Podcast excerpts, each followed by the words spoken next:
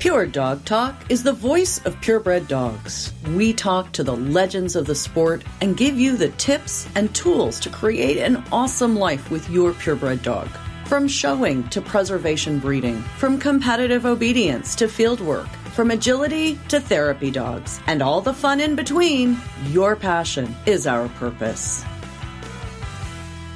Welcome to Pure Dog Talk. I am your host, Laura Reeves, and I say this all the time, you guys, but I really am super excited about this conversation. we, as purebred dog enthusiasts, encounter a lot of pushback from the world, and particularly those of us who have brachycephalic breeds run into this a lot. And so I have with us today Eddie Dziuk, who's the OFA cheerleader for the BOAS project that we're going to talk about. And I also have uh, Dr. Kathleen Smiler, who's the representative from the Pug Dog Club of America. And we are going to talk about the brachycephalic obstructive airway syndrome testing process that was developed at the University of Cambridge in England. Pure Dog Talk is proudly sponsored by Trupanion, medical insurance for the life of your pet. Trupanion loves helping pets get the care they need. That's why they're excited to announce that they've officially paid out over 2 billion, that's with a B, billion dollars in veterinary claims. That's 2 billion reasons for more tail wags and treats. That's 730,000 pets that got the care they needed. Trupanion would like to thank all of the owners and breeders who've trusted them over the last 22 years.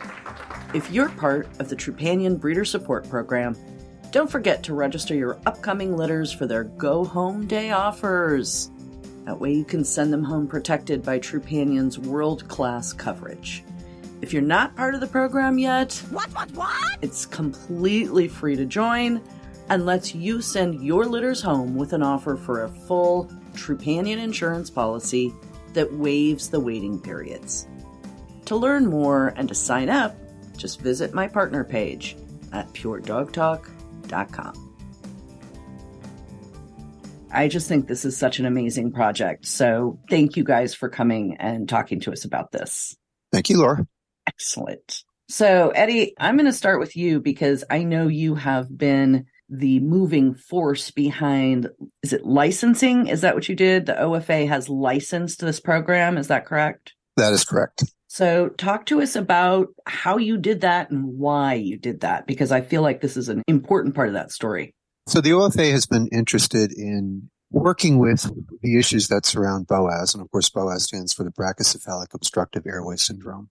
And we've been interested in working with this particular disease entity and assisting brachycephalic breeders in not only producing and breeding healthier dogs, but also trying to combat and present sort of a positive PR narrative against all the pushback that these breeds are getting, that they're all unhealthy and none of them can breathe and so forth. And unquestionably, there are definitely health issues in these breeds, but to suggest that all of them have breathing difficulties and all of them are unhealthy is simply not the case. So we've been looking at various different tools. What could we do to assist these breeders? So several years ago, we developed within the OFA a new database for tracheal hypoplasia.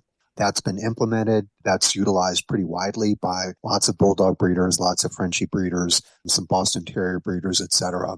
We looked for a while at trying to develop a way of seeing if we could have like a NARES database and try and evaluate whether the dogs had nice wide open nostrils or whether there was any stenosis. We had a difficult time in trying to develop any consistency in measuring. So we had a lot of false starts and fails in that. So that kind of got sidelined.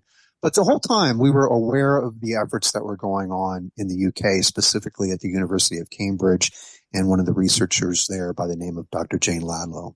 And Dr. Ladlow worked through this issue for quite a bit of time. And the result of her efforts was what they called the respiratory function grading scheme.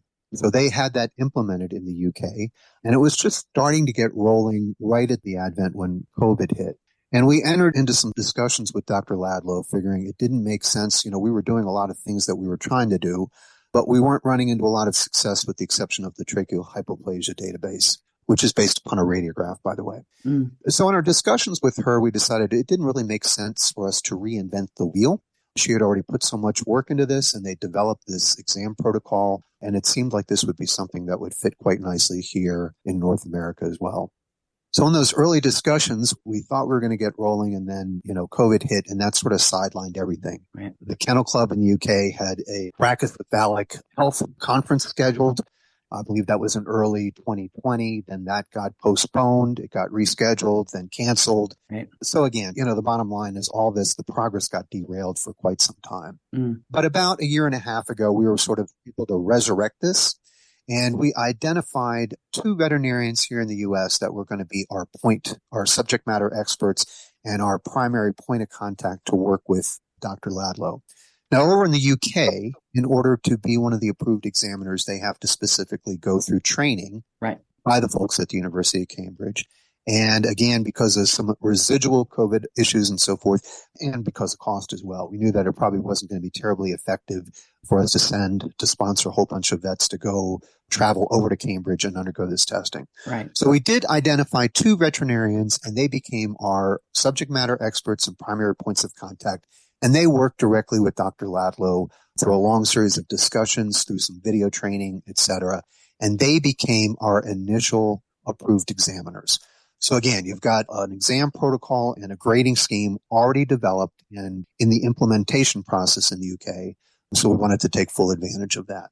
The University of Cambridge, in turn, was working with the Kennel Club. And whenever I say mm-hmm. the Kennel Club, I'm referring to not our AKC here, right. but the Kennel Club is how the Brits refer to their Kennel Club over in the UK. Right. So the Kennel Club widely also embraced this and began to roll it out. And they developed a licensing program because what they basically figured is there are going to be lots of countries besides just the United States mm-hmm. interested in using the same exam protocol. So they developed a licensing program where they could allow other countries to use the same grading scheme. The guts of that license is not that we have to pay any kind of a license fee or that we're bound by any kind of intellectual property issues. It's more along the lines of that we agree to use the same exam protocol the same grading matrix. And more importantly, we agreed to share all these results with this international group of collaborators and share all these results into a centralized database so that, you know, more research can be made and more effective breeding decisions can be done. So while we here in the US and Canada will be collecting all this information and including it in the OFA database, we'll also be feeding it back to the University of Cambridge and the Kennel Club, who will also be collecting results from the UK and from all the other countries in the United Kingdom, but as well as all the countries in mainland Europe who are also participating in the licensing program. I just think this is so important. And Kathleen, I'd really love to have you speak a little bit from the Pug Dog Club of America in terms of why and how you became involved. I know also the French Bulldog Club of America and the Bulldog Club of America, right, are all participating in this venture here in the US. Well, in my capacity on the health committee of the club, I try to monitor pug health all over the world and keep track of testing in other countries. And so I interacted with the British people for a while. And so we were well aware of what was starting with those tests. And actually, the show pugs were doing quite well. You know, I believe the only ones to take the test. And so then I wrote Eddie and I said, Boy, could we do this here? And he said, Well, we're going to. And the more we told our club members about it, the more excited they got because the three main problems for pugs are PDE and BOAS and the pug myelopathy. Right. So the club was very anxious that we participate.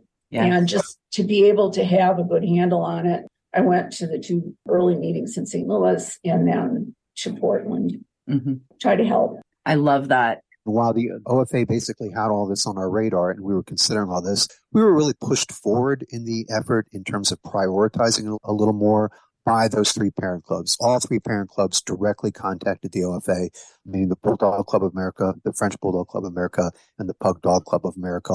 All three contacted us and asked us to proactively pursue the implementation of this program here in North America.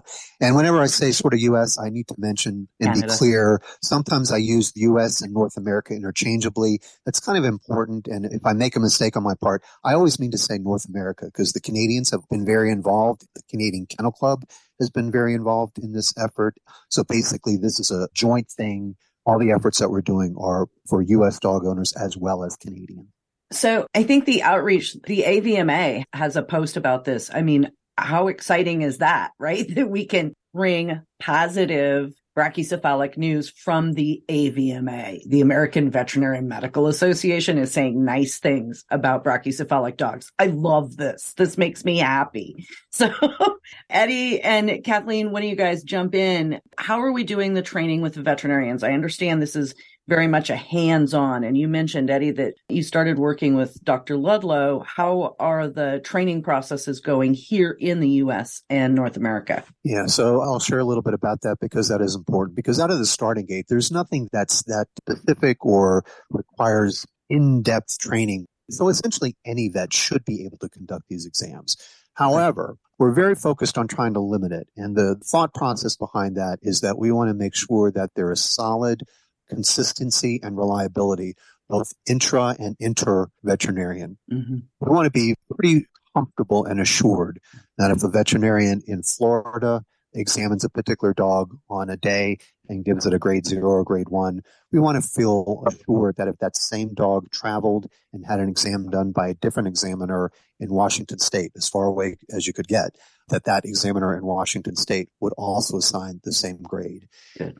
And in order to do that, we wanted to make sure that these vets underwent some level of training to ensure that they fully understood that exam protocol, the background on how that protocol was developed, as well as the grading matrix. So we started out with those two initial veterinarians that we had identified that are each boarded veterinary surgeons and that had a specific interest in respiratory issues and in soft tissue surgery with regards to correcting respiratory issues. So those two vets were Dr. Kathleen Ham at the University of Florida and Dr. Kelly Thieman at Texas A&M. They worked closely with Dr. Ladlow at the University of Cambridge to the point where Dr. Ladlow felt more than assured that these two vets would be qualified to lead the effort here in the U.S what we're doing going forward is sort of a pyramid scheme, if you will. So we had right, those two yeah. initial vets, right, mm-hmm. that got approved really by Dr. Ladlow. So the OFA didn't make that initial assessment. That was done by Cambridge. So we started out with those two and we went through two pilot events last year. And at those two pilot events, we had two additional veterinarians that ended and participated and under the guidance and basically shadowing under Doctors Ham and Thieman, they then became approved examiners. So we went into this Portland event, which was our first official screening event with mm-hmm. four approved examiners. The two additional veterinarians that we trained were Dr. Elizabeth Rozanski from Tufts and Dr. Carrie Stefaniak, who is an emergency practitioner in Wisconsin. And so we attended that Portland event specifically with all four of our approved veterinarians, as well as we then invited three additional veterinarians to shadow and mentor under those four and leave that event as trained examiners. So after Portland, we added Dr. Lynelle Johnson, who's on faculty at UC Davis, and again has a very specific interest in respiratory issues. We added Dr. Allison Collier, from the Ontario Veterinary College in Guelph, Canada. And she's sort of taking the lead, working directly with the Canadian Kennel Club Great. on the further rollout of the program north of the border. And finally, we had Dr. Alan Frank, who's a practitioner in Maryland, but that has owned bulldogs, has shown bulldogs, is a member of the Bulldog Club of America, and will be sort of taking a lead in sort of that mid Atlantic region. So we now have seven approved examiners and we intend to slowly add more and increase that pool, but we always want to maintain some level of control and keep it fairly small so that we can ensure that they can be in regular contact with each other and that they can have a true sort of peer collegial relationship as this program rolls out a little further again so that we can maintain consistency and that as issues arise that they can discuss them and learn from each other. So we left those two initial pilot events last year feeling pretty secure about things, but there's no question that things with more dogs, we mm-hmm. had a lot mm-hmm. more dogs to work with in Portland, that there were some learning experiences that happened out of that. And we want to make sure that it's a group that's small enough that where they all know each other and have a good working relationship that as additional learning curves come to light that they can all benefit from that. Well, and Kathleen, talk about, I mean, this is designed to be an objective test, but human, right? People. So talk to us about what your observations having now attended these three different events about how you felt that went for the dogs and for the veterinarians that were working. I think the veterinarians were extremely enthusiastic. Kat Ham and I are good friends. She's my own dog's doctor. And they were patient. They were excited. They had put together a lot of the software for the recording on their own, I think. And they interacted beautifully, and there were never any serious disputes. And I think the participants were quite pleased too. You know, I told you the first one was in that snowstorm. Right. It was we saw the consistency. Eddie said there's a couple parts of this that a consistent person has to do them.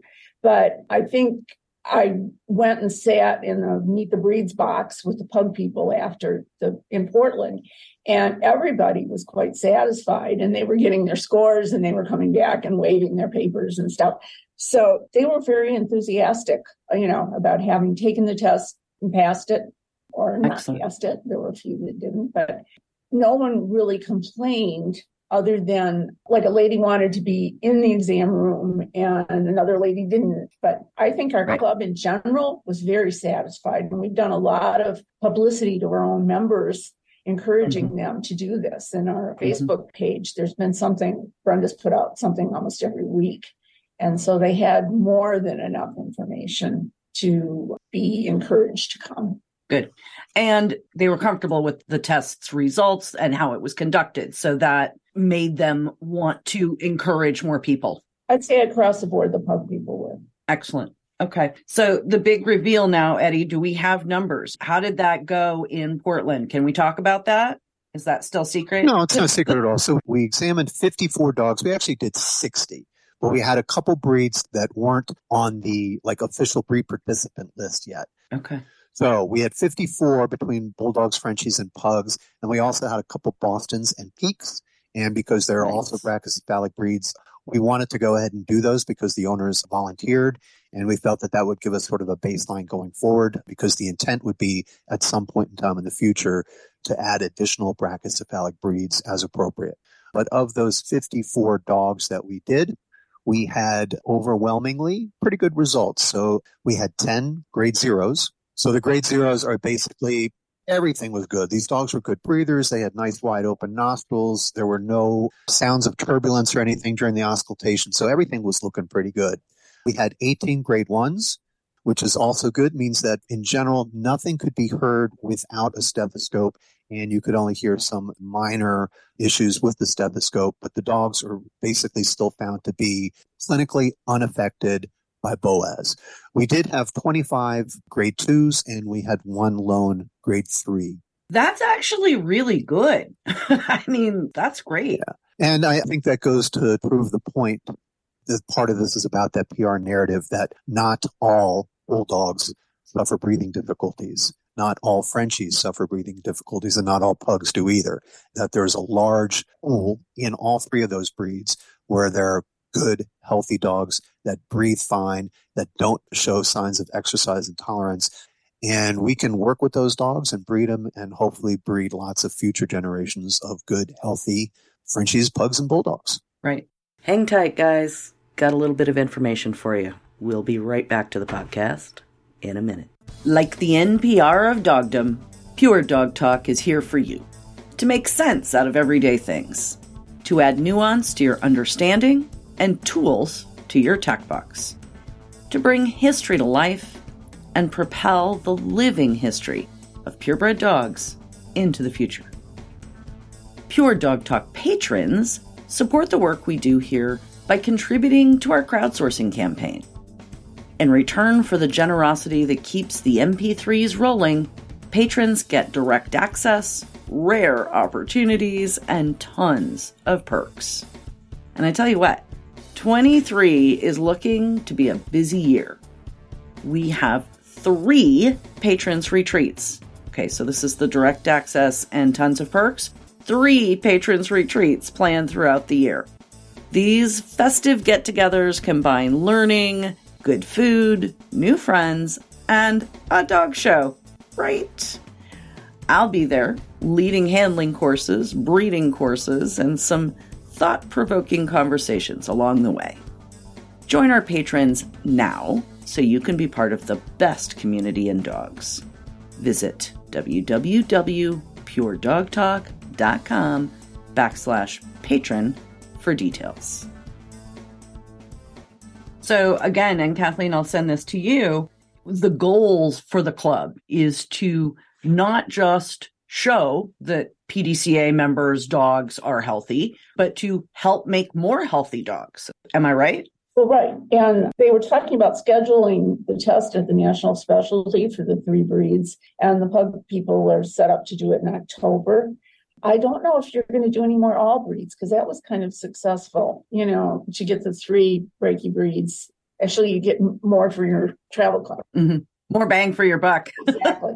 If you don't mind, Laura, I think I want to do two things. I want to do a real quick description of what this exam entails because Yes. we haven't really discussed that. I was just headed that direction. And then we'll also jump in and talk about future clinics and what are sort of where we're thinking in terms of where this is going to go. So, in terms of the exam itself, it's completely non invasive and it should be a non stressful experience for the dog. There are basically four steps involved. So, the first step is basically just a short health survey that the owner is going to do regarding the dog's breathing history. Are there any negative things that have been observed? Does the dog snore? Does it make sounds? Does it have regurgitation issues after it eats and so forth? Just some, a little bit of history for the veterinarians before they actually begin the exam process. Then the dog will have a brief physical exam. Again, the dog should be nice and calm. It should be in an area where the veterinarians are going to be able to hear clearly because the exam is going to be based upon auscultation. So the examiner is going to take a stethoscope and they're going to position it gently on the side of the neck over the larynx and listen for any sounds. And this is going to establish a baseline that they can then compare to the post exercise auscultation. So following that baseline exam, they'll make certain assessments after that. There's going to be a short exercise test. That sounds a little daunting, but it shouldn't be anything that bad. So it's a short exercise test and that consists of what we call a brisk three minute walk. It's timed and the exercise test is designed to expose any kind of clinical signs of the disease in an otherwise calm or asymptomatic dog. We are not there to stress the dog out to the point where we're assessing cardiovascular fitness or anything like that. It's purely to get that respiratory system up and working. Mhm. Okay, so the brisk three minute walk, it's timed. And we do have a goal where that dog should hopefully be walking approximately three to four miles per hour. So that's about a 15 Okay. minute mile or a 20 minute mile. So it's not like a casual walk in the park, but a brisk walk. The speed that those dogs would go around the ring, realistically. Yeah, I mean, Pretty close. Pretty close. I think you would think of it as a little maybe fast for a bulldog in the ring, but we certainly do see Frenchies trucking around the ring at this Mhm. pace Mhm. and definitely pugs. I mean, we see lots of Mhm. pugs that just get up and go. Trust me, I showed a lot of them. they can zoom when they want to. Speed's not daunting for them at all. And then after the exercise, immediately afterwards, we're going to repeat the auscultation. So they come back into the exam area, same exact process, stethoscope placed over the larynx on the side of the neck, and listen for sounds, listen for turbulence, listen for stertor noises, stridor noises, if there are any. And then based upon that auscultation, that is the one that's going to lead to the actual grade. Even though there are some thoughts that this is sort of subjective, it's really not that subjective. I mean, post exercise, you're going to do the auscultation and you're going to either hear things or you're not going to hear things. And then based upon that, there's a very specific matrix that if this, then that, right? So if you are not hearing things, then it's going to be probably a zero. If you're hearing some minor things, then it's probably going to be in that one range. And if you're hearing specific types of sounds that are very audible on the stethoscope and even without the stethoscope, then that dog is probably going to grade as a two or a three. So that's the exam process. Again, it should be non-stressful on the dog. It's non-invasive.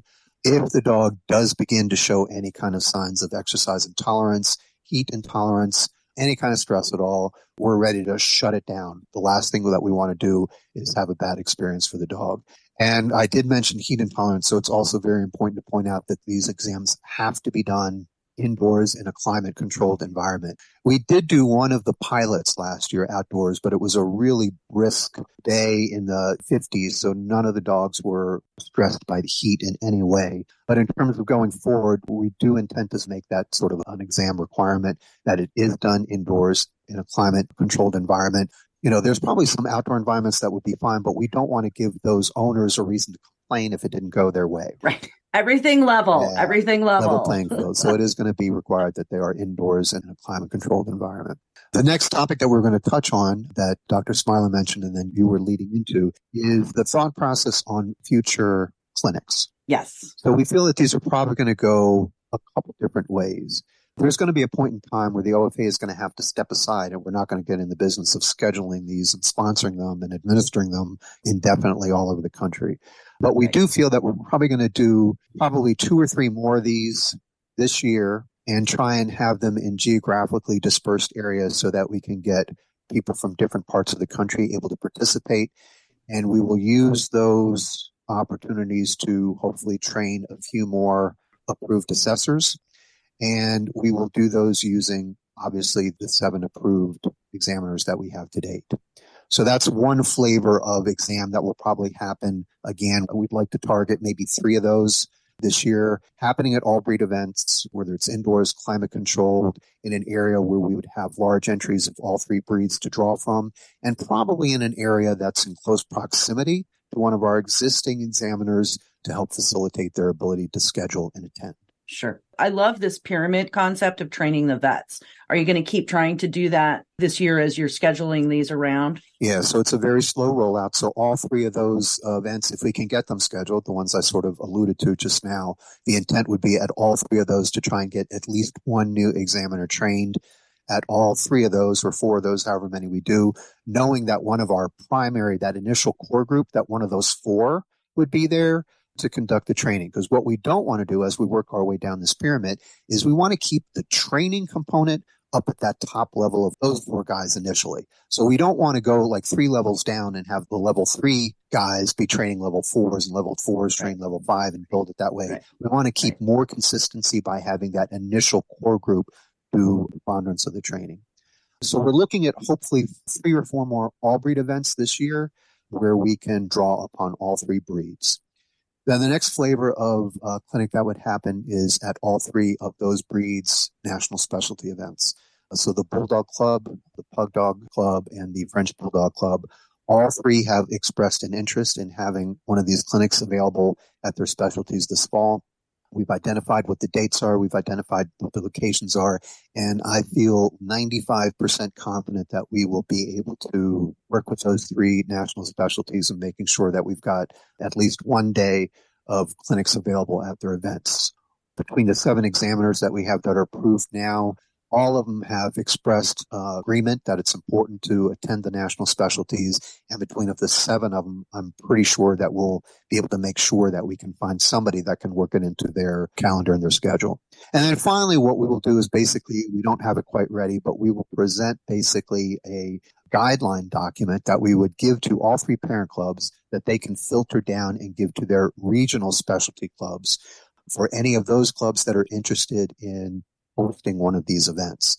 So we want to get to the point where the individual specialty clubs all around the country are going to become the primary sources of these clinics. So, nice. you know, let's say hypothetically, I don't know if there is one, but the Pug Dog Club in St. Louis, they're mm-hmm. holding their specialty event. They want to hold one of these clinics. We will assist them in the administrative work. We'll assist them in finding one of the approved veterinarians that can work, but that'll be basically their event, their function, their clinic, much like any all breed club or specialty club routinely dog shows all around the country every weekend is hosting right. eye exam clinics, cardiac clinics, etc. Yeah. So we would want to make this basically get to the point where it becomes almost a norm for many of these mm-hmm. brachycephalic breeds if they're having a health testing clinic to offer this up as one of the options that are available. Excellent. And Kathleen, we touched on this a little bit earlier, but speak to the Pug Dog Club of America as the representative of who's on the call here today your goals going forward for the breed and for this testing system?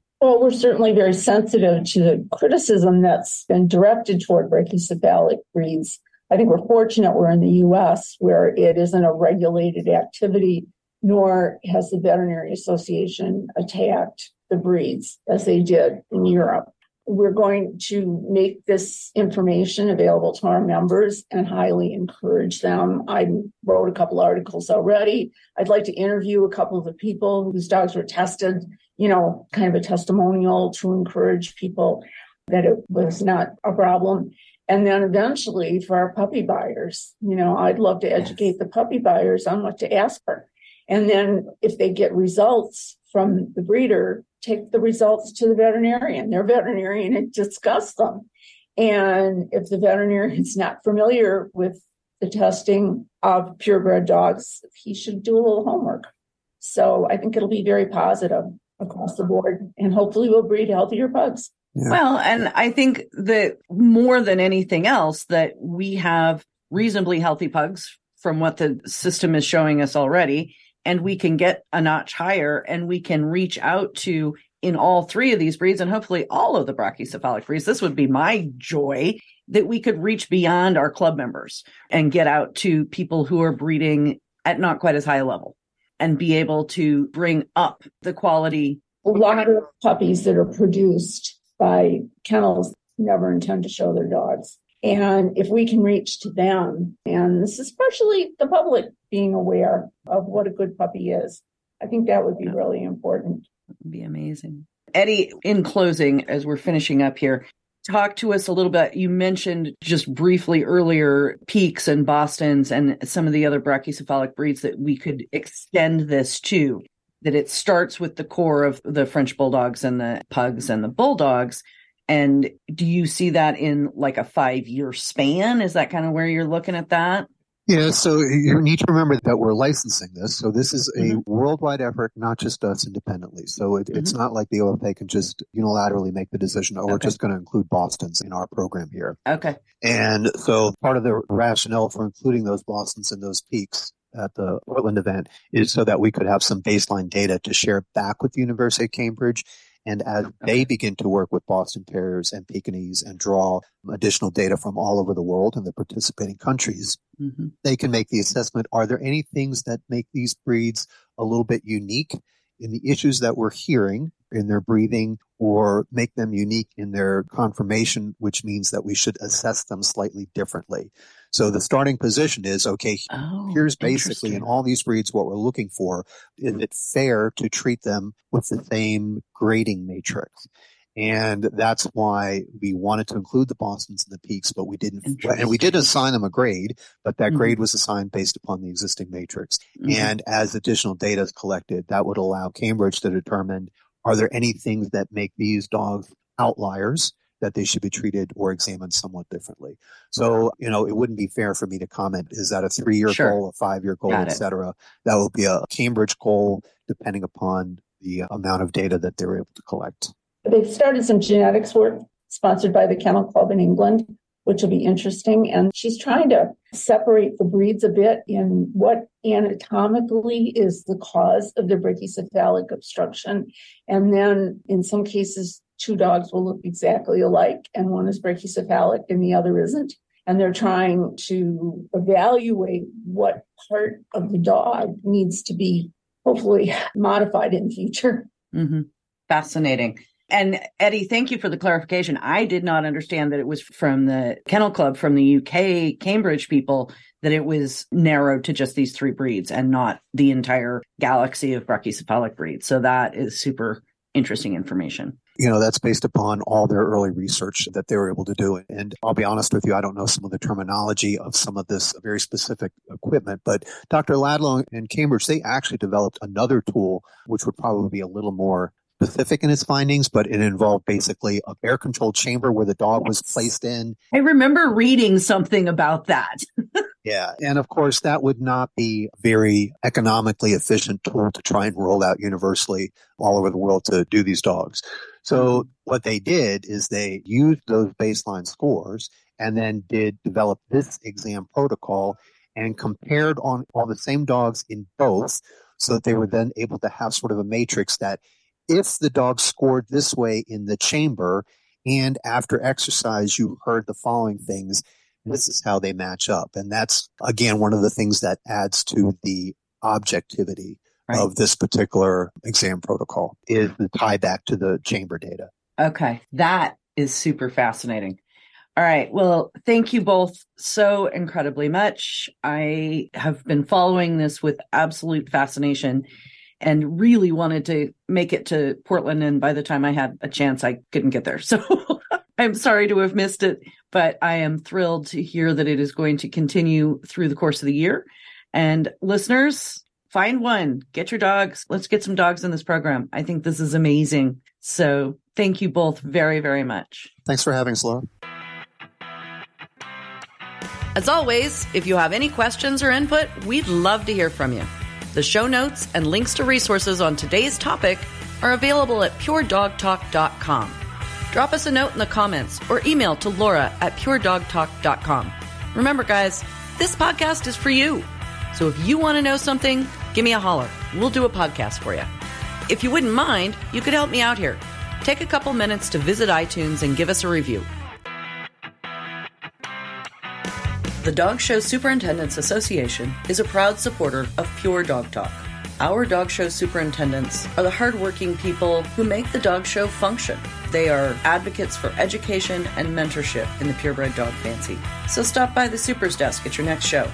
Tell them how much you love Pure Dog Talk and give them a shout out for their support. That's all for today. Thank you for joining us on Pure Dog Talk.